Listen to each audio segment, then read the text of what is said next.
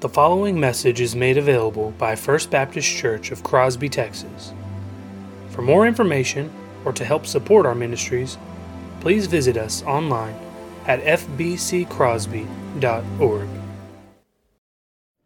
This is the Word of God.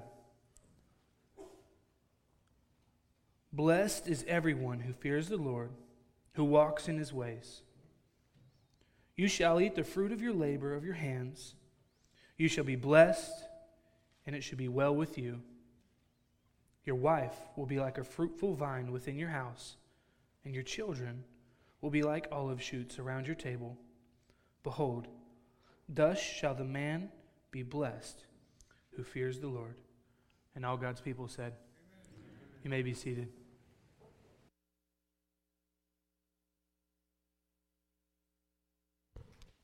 Would you pray with me?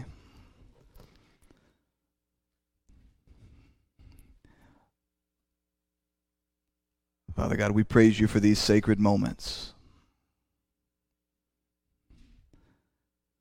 These moments as your people gather and they sit in anticipation of hearing from you, the living God. So, Father, again, as we prepare to approach your word, we pray that you would sharpen our minds, that you would heighten our affections, that you would help us to approach this word rightly and to be changed. Father, we love you, we trust you, and we thank you. For it's in Jesus' name we pray. Amen. So let us go to his word together. Stand, please. We continue on in the first chapter of Ephesians, reading this blessed section from verse 3 down through verse 14. This is the inerrant, infallible, sufficient, authoritative Word of God. You should receive it as such.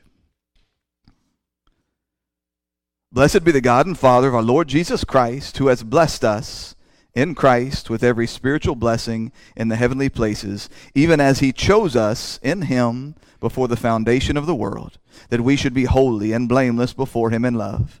He predestined us for adoption to himself as sons through Jesus Christ according to the purpose of his will, to the praise of his glorious grace with which he has blessed us in the beloved. In him we have redemption through his blood, the forgiveness of our trespasses according to the riches of his grace, which he lavished upon us in all wisdom and insight, making known to us the mystery of his will according to his purpose, which he set forth in Christ as a plan for the fullness of time to unite all things in him, things in heaven and things on earth in him we have obtained an inheritance, having been predestined according to the purpose of him who works all things according to the counsel of his will, so that we who were the first to hope in Christ might be to the praise of his glory. In him you also, when you heard the word of truth, the gospel of your salvation, and believed in him, were sealed with the promised Holy Spirit, who is the guarantee of our inheritance until we acquire possession of it, to the praise of his glory. All God's people said, Amen. You may be seated. Father God, would you make this book live to me? In it, would you show me yourself? Would you show me myself? Would you make this book live to me? For it's in his precious name we pray. Amen. So I would hope that if you were to ask any member of this faith family above the age of 10, perhaps even a little bit younger than that, but if you were to ask them, what is the most important thing in all the world? Why do we exist? I am confident that you would hear something about God's supreme passion for his own glory. Perhaps in the words of the Westminster Divines, that the chief end of man is to glorify God and to enjoy him forever. This is the driving force. This is the heartbeat of this church. Every worship service, every Bible study, every counseling session. I pray every personal conversation that we have that they are all aimed ultimately at beholding and at celebrating the majesty and beauty and worth of God. But how do we know that we're being pointed in the right direction? How can we be sure that we're not being indoctrinated by the wrong things? Now, don't flinch at that word, indoctrination. It just means to systematically instruct someone in a particular doctrine. Beloved, we're all being indoctrinated one way or another. I promise you, this world is working hard online, in the media, in schools, with the laws that they pass, in the way that this world is seeking to train you to think and to speak and to live. I promise you, this world is working hard to indoctrinate your entire family. So the question isn't, will I be indoctrinated? The question is, with what am I being indoctrinated? What is going to fill my ears and consume my mind? What is going to shape my affections, to guide my thoughts, to inform my conscience? Now, please don't miss this. Ephesians 2, the Apostle Paul will talk about spiritually dead men following the course of this world. I've often compared it to a lazy river. Doesn't take much effort. You don't have to work that hard. It's just a whole of humanity moving one direction altogether. Now they think that they're free. That's the funny thing about these men. They think that they're original. They think that they're clever. They think that they're different than all the rest. But the reality is that they're slaves, following the ordinary path, the ordinary course of fallen men, all the while being enticed to believe the lies of the enemy, that something in this world other than God can bring them true joy and lasting pleasure. But we are called to something very, very different. Called to something much more pers- purposeful. It requires aim, it requires intent. Romans 12:2 says, "Do not be conformed to this world, but be transformed by the renewing of your mind, that by testing you may discern what is the will of God, what is good and acceptable and perfect." Or in Ephesians 6 4, we'll read, "Fathers, do not provoke your children to anger, but bring them up in the discipline and instruction of the Lord." Constant training unending reformation. This is what is required of the child of God. It's what is required of the Christian. So, yes, I am trying to indoctrinate you and your children. I make no secret about this whatsoever. I've literally devoted the entirety of my life to systematically instructing men, praying that by the Spirit of God they might reject the broken pattern of this world and then charge hard at the eternal weight of glory. See, I officiated a, uh, got to officiate a beautiful wedding here on Friday night. And on the way home, and on the way home, Allie observed, she said, You know, Dad, whenever you say certain words, whenever you say certain things, I immediately know what's coming next. Now, the reality is, Allie has never seen me officiate a wedding before. That's Andrew's job. Andrew's the wedding guy around here. He does all of them. I do none. So she had never seen me officiate a wedding before, but Allie's picked up on the pattern. She knows my patterns of speech. She knows what I'm going. She knows the drumbeat of my ministry. And so I told her, I said, Sweetie, that's absolutely on purpose. Anytime I speak, no matter where I am, whether it's a worship service or a counseling session or a funeral or even in a wedding, I view my job as one singular thing to point eyes and hearts towards the glory of God in Christ Jesus, trusting that for those who are His, he will send His Spirit, they will see Christ, and they will be blessed.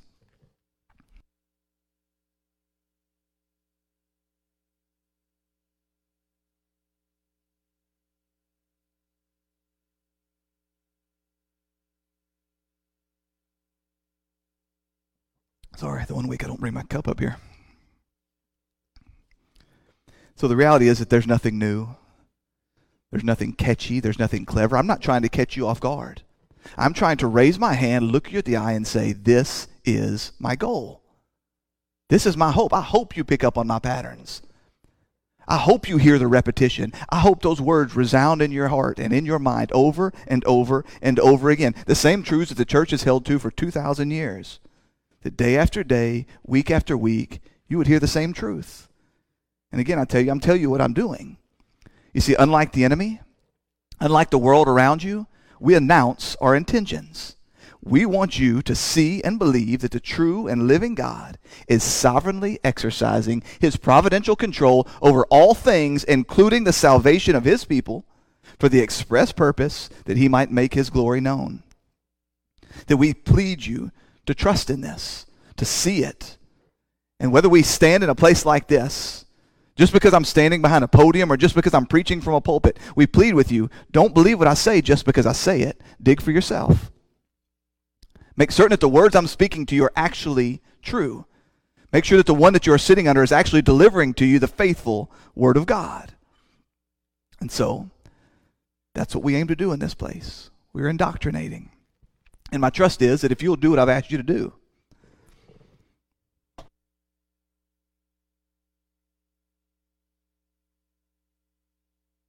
Sorry, I've used my voice a lot this week.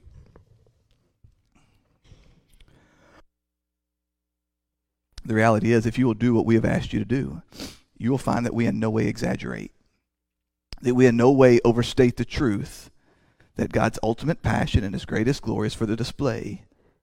His ultimate passion, his greatest zeal is for the display of his own glory. As Paul will say here in verse 6, that God has chosen us in Christ.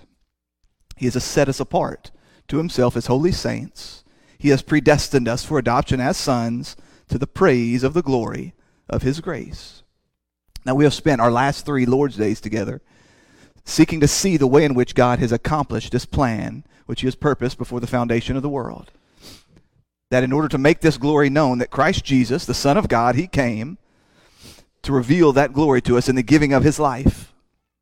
That in taking upon himself flesh, that living as a man under the law, that taking upon himself the curse of the law, the sins of his people, drinking down the cup of his Father's wrath, he would win for himself a people, a chosen people who had been set apart by God from before the foundation of the world, that we would be cleansed and set free, that we would been reconciled to God and welcomed into his family, not as slaves, but as sons. And so, what Paul says here at the end of verse 7 is that all of this has been accomplished according to the riches of God's grace. Now, grace, I remind you, is the unmerited favor of God. Grace is an undeserved gift. No one in all the world deserves anything from God other than death and eternal punishment. We have earned nothing but wrath, even the Christian. Even after conversion, even as we have been joined to Christ, there is never a point, even in eternity, when a man can raise his hand and say, God, you owe me your favor. God, I have earned your blessing. That even there, we will always be men under grace that everything we receive, any goodness from the hand of God, it all comes as an undeserved gift from Him. As a matter of fact, Scripture says that to try and earn the favor of God is extremely offensive to Him. And so, grace, it is that attribute, that quality of God that inclines Him to freely give to undeserved sinners that which they do not deserve. But, even beyond this, we know that more than just a disposition of God, more than just well wishes or, or warm intentions, that grace is also the power of God by which he pours those blessings into our lives. Consider 2 Corinthians 12 9. Paul has just been talking about the thorn in his flesh. But he reveals that God has said to him, My grace is sufficient for you, for my power is made perfect in weakness. Or Ephesians 2 8, he says, For it is by grace that you have been saved through faith. Do you see this? The grace is not just an inclination of God to bless sinners, but it's also the activity by which those blessings become ours. And so, in the case of the world, we know that they gladly receive these gifts of common grace from God. The breath of air in their lungs, the fact that this earth continues to rotate in its, in its proper orbit around the sun, the fact that the air hasn't become poison, the fact that gravity continues to hold us to the ground, that at every moment, every single man that lives on this earth, they owe their continued existence to the hand of God. And yet, Scripture tells us that they refuse to thank Him. Now, this is no trivial matter, because Romans 2 4 says that they have presumed on the riches of God's kindness and forbearance and patience, not knowing that God's kindness is meant to lead men to repentance. But because of your hard and impenitent hearts, you are storing up wrath for yourself on the day of wrath, when God's righteous judgment will be revealed. The grace which God has poured into the life of these reprobate, the, the grace which God has poured into the lives of men who reject and despise Him, it will stand against them in that final day in judgment. They have received freely from the hand of God, all the while ignoring and despising Him. This is why we must be very careful in the way in which we speak about God's good gifts. We must never give the impression that they can be something that is separated away from God Himself. When we speak about the grace of God, when we speak about means of grace, when we speak about prayer or study or communion or worship, we must take great care that we recognize that what we are receiving in that moment is not something, but someone. For God is love, and God is truth, and God is wisdom, and all that we need comes to us by God in Christ. That what we come to receive is a person. We don't tell people to come and receive grace. We tell them to come and receive Christ Jesus as Lord. Do you understand what I'm saying? Whenever we come together to the Lord's table, whenever you're invited to come here and take Christ's body, which has been given for you, and his blood, which has been spilled for you, what he offers you is not some external thing called grace. It is by grace that Christ Jesus here at this table offers you himself. It is he that comes to reside within you, not just as gifts. It is in him, in Christ Jesus, that we receive all that God has for his people. For the God of the universe, for you to be his people and he to be your God, is for him to come to you in Christ Jesus and be your all in all. That this is the true picture, the true essence of saving grace. The Apostle Paul tells us here at the end of verse 7 that God is rich in this grace. He says, God has redeemed us in Christ according to the riches of his grace. Now, that word riches, it means exactly what it looks like it's a superabundance. In the case of God, it's a never ending storehouse. You see, if the grace of God can be thought about God giving himself to us in Christ Jesus, then of course God is rich in his grace because God is infinite. God never runs out of himself to give us. As I was thinking through this this week, I couldn't help but have my mind drawn to some of you young mothers. You come to the end of the day and you're exhausted and completely burnt out. You've had babies hanging all over your body all day long. The mountain of laundry doesn't seem to be going anywhere. You don't have a personal chef to come in and prepare a meal for your family. And then your husband comes home and he rightly wants some time with you. And how often do those, those young mothers want to scream from the mountaintops, I don't have any more of myself to give? Beloved, this is never, ever, ever the case with God. You can never exhaust the grace of God. There is no shortage. There is no running out. There is no fatigue in the person of God. You can never exhaust the riches of God's infinite grace. I want you to think about the prodigal son. What you think about this man is he came to himself? This young man, he was willing to return home and serve in his father's house as a hired hand. He knew that he deserved nothing, that even to settle for the scraps from his father's table would have been an incredible gift of grace. Now, previously, we know that this son he had received, he had even demanded that his father give him his inheritance. The son had gone out and completely wasted it. He had completely squandered all that his father had given him on sinful and stupid things. And so he knew, even in his repentance, that it would be an act of mercy if his father wouldn't strike his face and turn him away. But instead, we read Luke 15 20. But while he was still a long way off, his father said to him, excuse me, his father saw him and felt compassion and ran and embraced him and kissed him. And the son said to him, Father, I've sinned against heaven and before you. I am no longer worthy to be called your son. But the father said to his servants, Bring quickly the best robe and put it on him, and put a ring on his hand and shoes on his feet, and bring the fattened calf and kill it, and let us eat and celebrate. For this son was dead, he is alive again. He was lost, and he is found. I think this is the picture. There's always more. God's riches are never exhausted. His goodness never runs out. Even in eternity, there's always more of God to give. That his capacity for grace is always more than our ability to sin. It's always more than our ability to run. But the truly astonishing thing isn't just that this Father has a riches is rich in grace. It isn't just that he has infinite grace to bestow, it's that he gives it to us at all. But it doesn't just say that he gives it to us. Verse 8 says that he lavishes it upon us. Don't miss this. This prodigal son, he returned home. The father didn't merely open the door and let him in. He, this man ran and he showered his son with kisses. He received him with joy and with celebration as he shouts out to his servant, Get the best robe, get the finest ring, get the fattest calf. You see, he opens up his storehouses. All that this father had were free to be given to his son. He lavished him with grace. He lavished him with goodness. Beloved, this is the way that God gives, always. Never begrudgingly, never stingily. This God, He is always giving radically and liberally and abundantly to His children. And if you could see this, I want you to see how drastically this would alter the way that you would approach God. You see, what was the lie of the enemy in the garden? Adam and Eve had been lavished with the goodness of God everything they could ever need in this garden food in abundance, a helpmate to live with, a job to do that was a joy, the very presence of God dwelling with them. And yet, what was the lie of the serpent on that day? God's withholding goodness from you. God is stingy in his giving of goodness. See, he's withheld this one tree from you, and this is the one that you really want. But, beloved, as children of God, if we would recognize that God always gives in abundance, he lavishes his grace upon us, and that that grace will never run out. I don't have to be worried about the grace that he gives to you, thinking somehow that you are taking my inheritance. But that from the abundance of God's grace, he gives, he gives lavishly. He gives us in abundance. That we would approach him much differently, with a greater sense of trust and joy. I want you to remember then the way that I've talked to you about how I understand eternity to play out.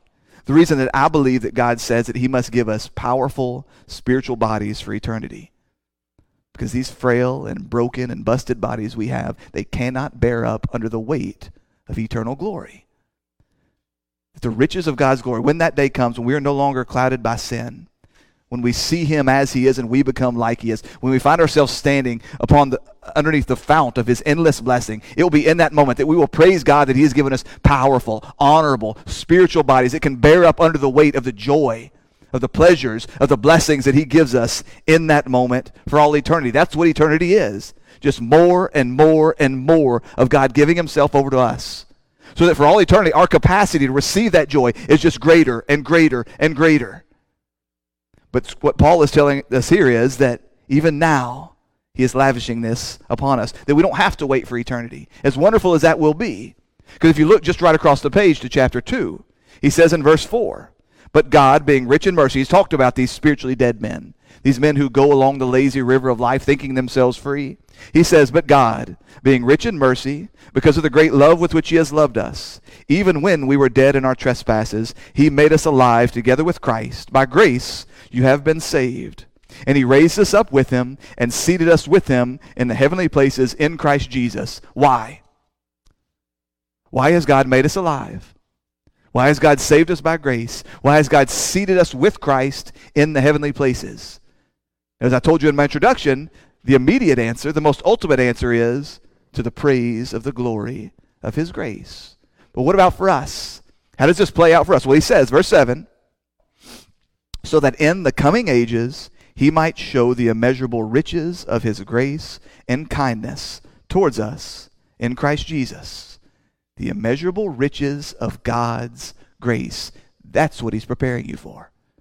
That's why he has raised you up. That's why he has seated you even now in the heavenly places so that the immeasurable riches of God's grace might be lavished upon you for all eternity.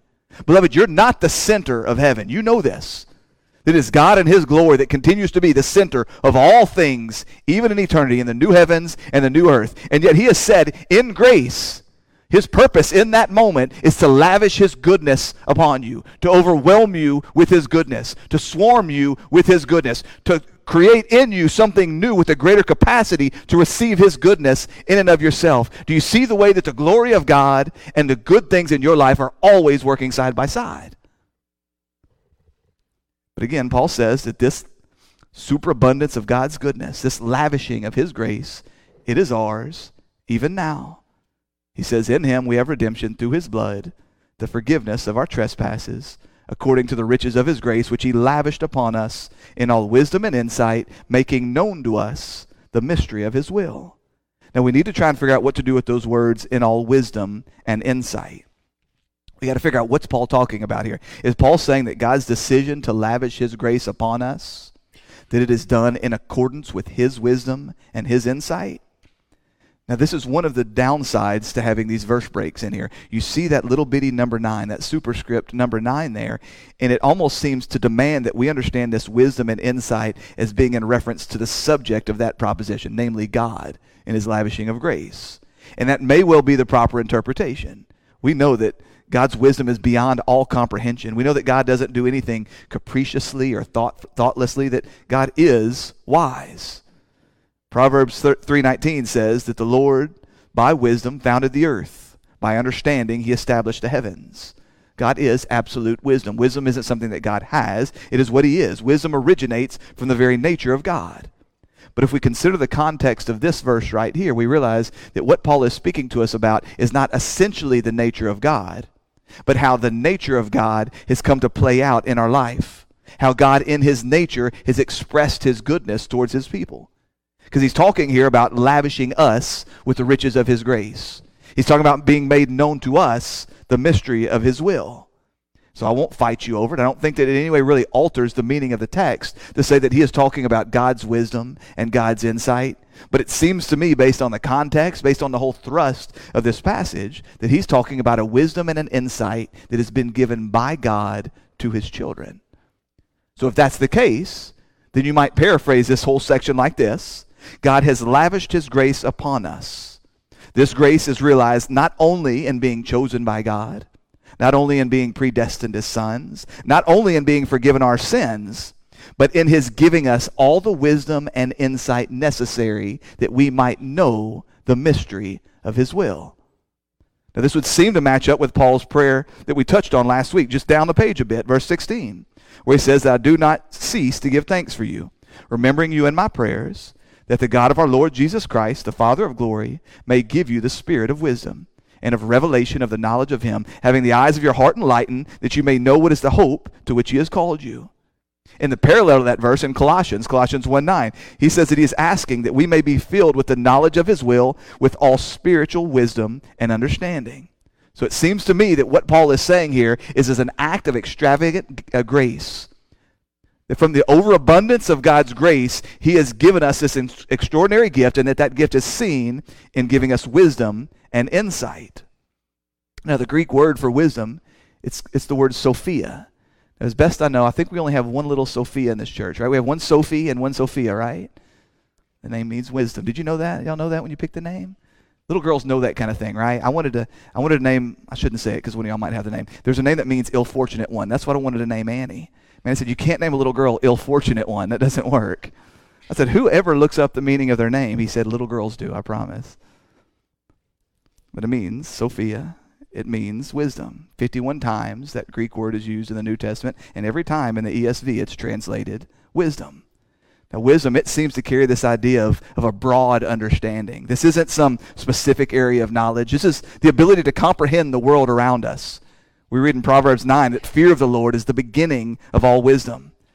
That when we properly fear God, that is the lens then through which we will understand all the world around us. Everything that comes at us, it will be run through the fil- filter of we fear God. That this is the picture of wisdom. James 3:17 says that the wisdom from above is first pure, then peaceable and gentle and open to reason and full of mercy and good fruits and impartial and sincere. The wisdom is not merely intellectual, it permeates our entire life. It changes not just the way that we receive the information that is coming back to us, but the way that we respond to it the way that we treat others, the way that we respond to those whom God has placed in our life. Now, the word insight in Ephesians, it can also be translated as understanding or prudence. So, some commentators in my studies this week, I found that they would see this, this insight or, or prudence as the way in which a wise man responds to the world around him. That this is more of a, a practical application of wisdom. That wisdom is knowing that we should do all that we can to preserve our life, that, but that insight or prudence is knowing I must run whenever a lion comes my direction. But I, I don't think that the Bible will allow us to make this kind of a distinction. It seems to me that these are, these are parallel words. They're not identical, they're not completely synonymous, but they're used to point to the same idea. We see this in Proverbs 16 16, where he says, How much better to get wisdom than gold, to get understanding is to be chosen rather than silver. Whenever Jewish poetry speaks in these parallel terms. Most often, we're to see these things as very, very similar, at least. And what the author of this proverb is saying is that there's a preciousness, more precious than silver, more precious than gold, is understanding, is wisdom, that they're to be desired and, and to be pursued and to be cherished. Now, Paul knows that true wisdom, that enduring insight, that it comes only from God. He's saying here that it's a gift of God to his people. As we will see later, it's a gift of God to his people that comes by the Spirit of God. So I would invite you, I don't think my voice is going to hold up, so I would invite you sometime this afternoon to go through and read the first two chapters of First uh, Corinthians. What you will find there is the Apostle Paul, he is comparing worldly wisdom to godly wisdom. What passes for wisdom in this world versus the wisdom, the true wisdom that comes from above. And Paul makes clear that he has not come to speak with lofty words or elegant uh, or elegant speech. That, that he has come to, in fact, he says that the gospel that he has revealed, that it is, it's going to be counted as, as foolishness to the world. But instead, God has come to reveal the worthlessness of worldly wisdom. He reads and he says in 1 Corinthians 2 7 that what Paul comes to impart is a secret and a hidden wisdom of God.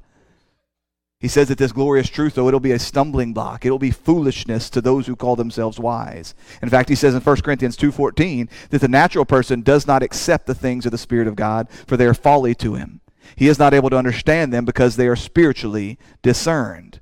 So he's saying that those who count themselves as wise in the world, those who are lifted up as the powerful speakers and the great intellects of this day, that because of their spiritual state, they're completely unable to receive, unable to know, unable to understand this hidden wisdom that Paul comes to impart. But all hope is not lost because he says in 1 Corinthians 2:12 that we have received the spirit who is from God that we might understand the things freely given to us by him. This is so fundamental. You will never rejoice in the gift of wisdom unless you get this. You will never comprehend the wonder of God's amazing grace towards you in giving you insight if you don't get this. You will never value the knowledge of God given to you by His Spirit if you don't get this. If you don't see what Paul is saying here, he is saying that true wisdom, that real understanding, not just wisdom and understanding about the world around you, but about the things of God, about the mystery of God's will, that it comes only through the working of God, never through the working and willing of man. That God looks to the wise of this world. He looks to those who are held up as the intellect in this world, and He says, I will destroy your wisdom. I will thwart your discernment. I will show you how foolish you really are. As a matter of fact, whatever you have, I will take away.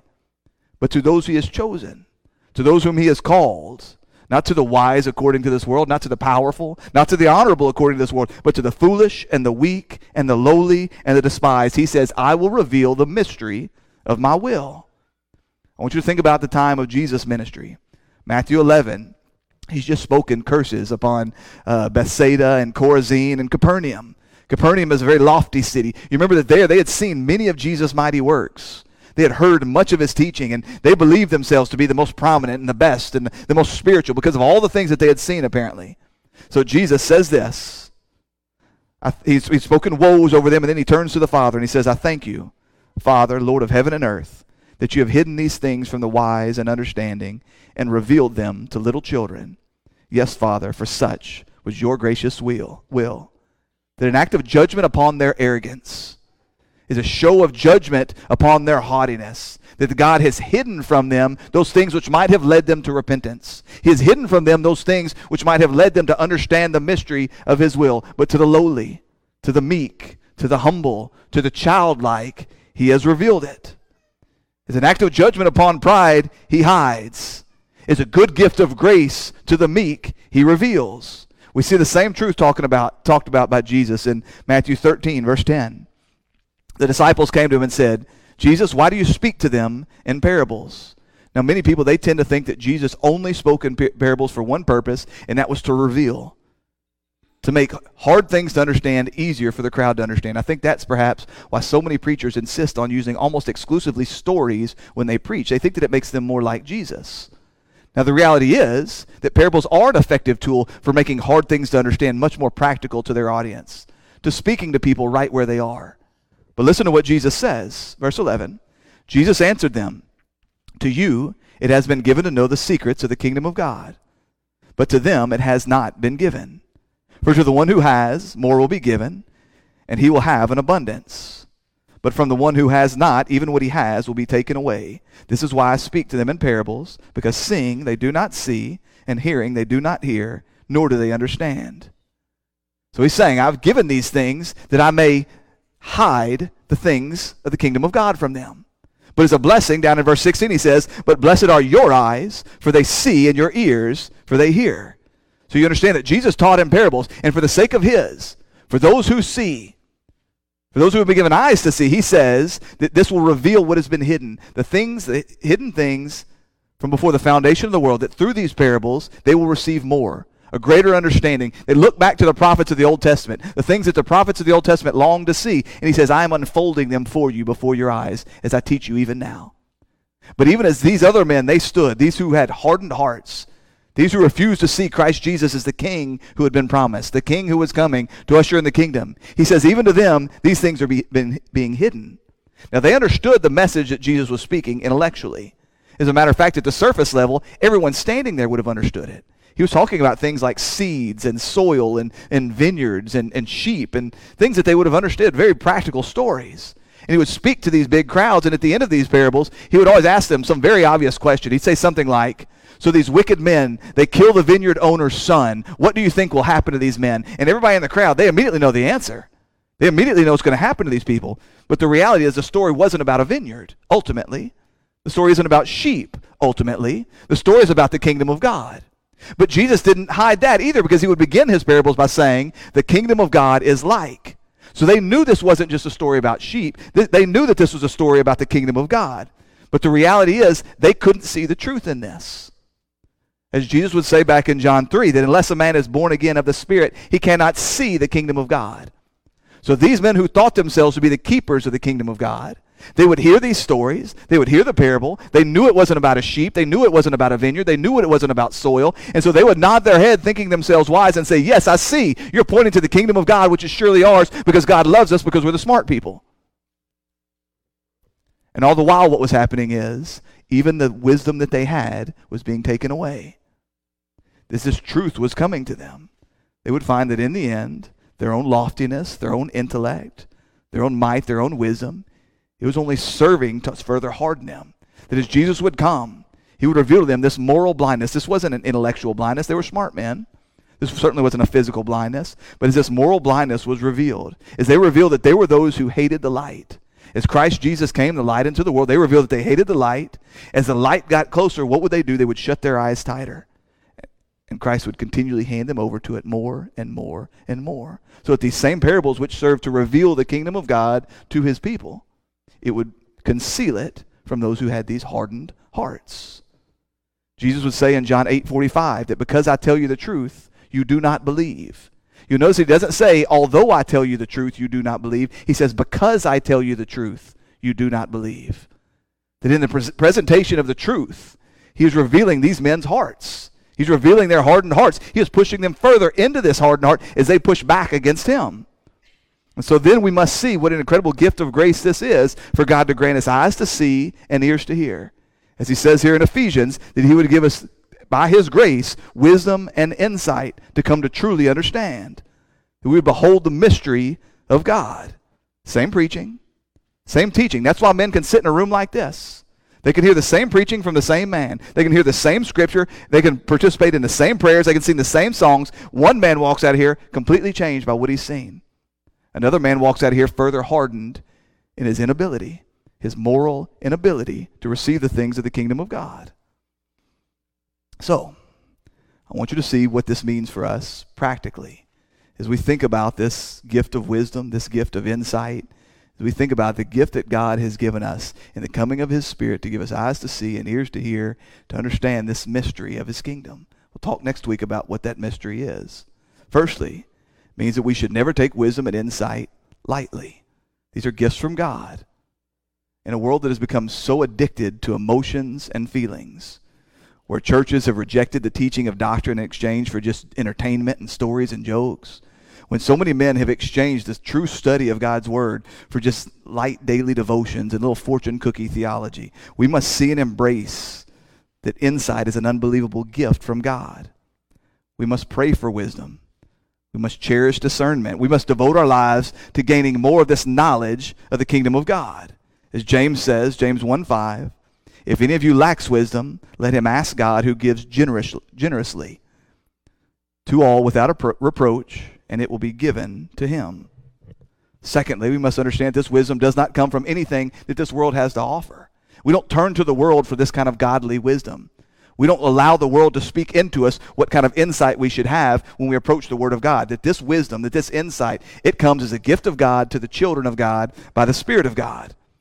Therefore, when we are those who are preaching and teaching, when we're seeking to give this mystery to the world, that we then just rely on nothing more than the straightforward teaching of this word, knowing that many will reject it, but that a few, that those whom God has set apart, those who He has called, that by His grace they will see, they will hear, and they will believe.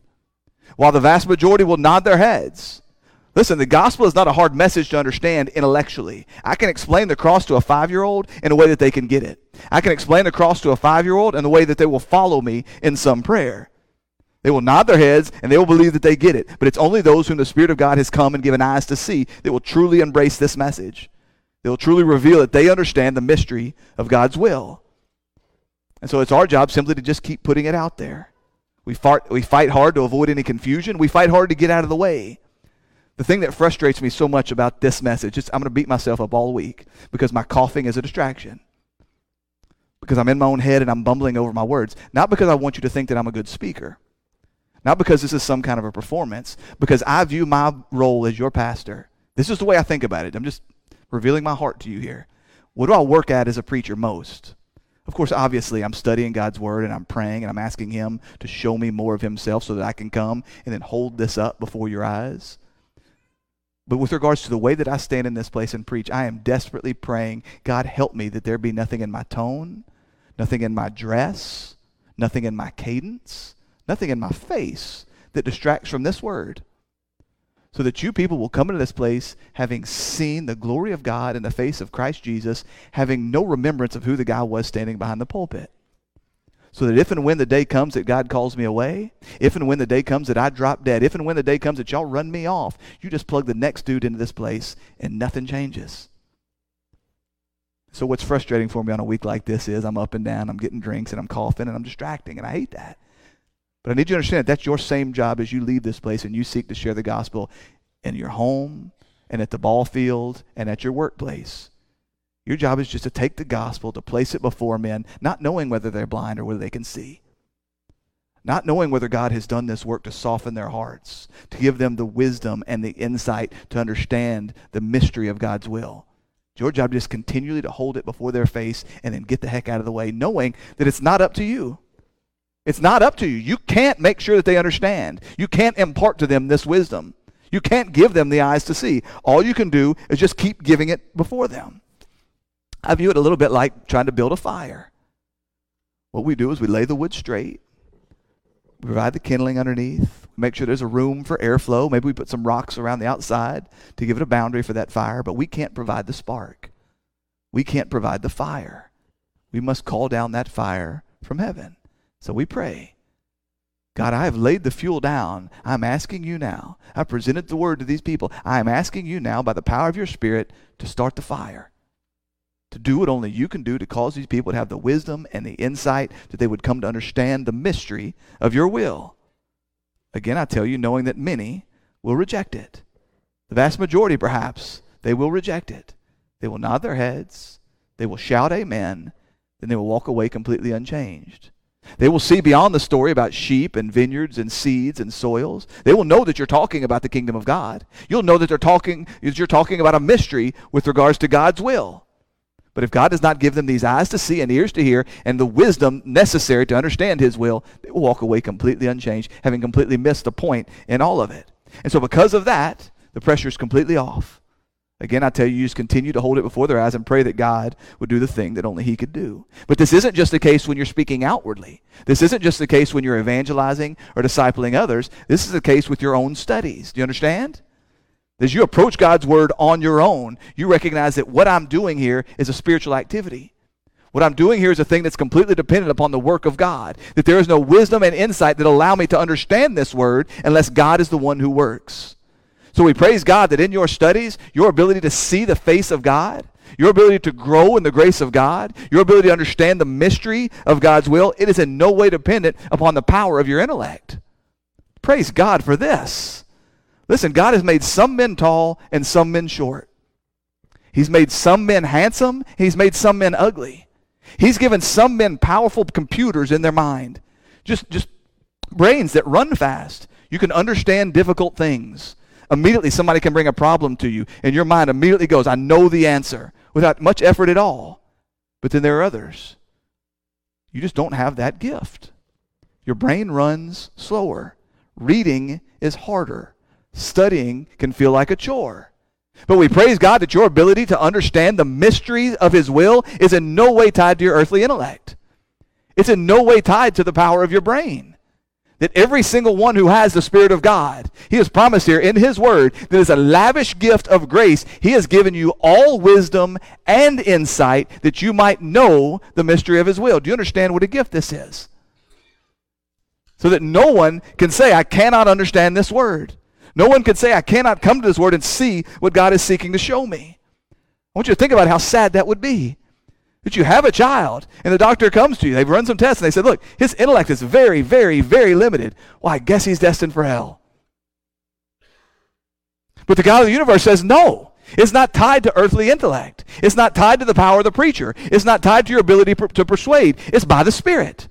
That the Spirit of God will give to His children all wisdom and all insight necessary to know my will. Do you see what a blessing this is? Do you see how much this frees you up? But at the same time, you see how this re- requires of us that we cannot be lazy. No man can then say, you know, I'm just not a very good reader, so I'm not going to spend time in the Word.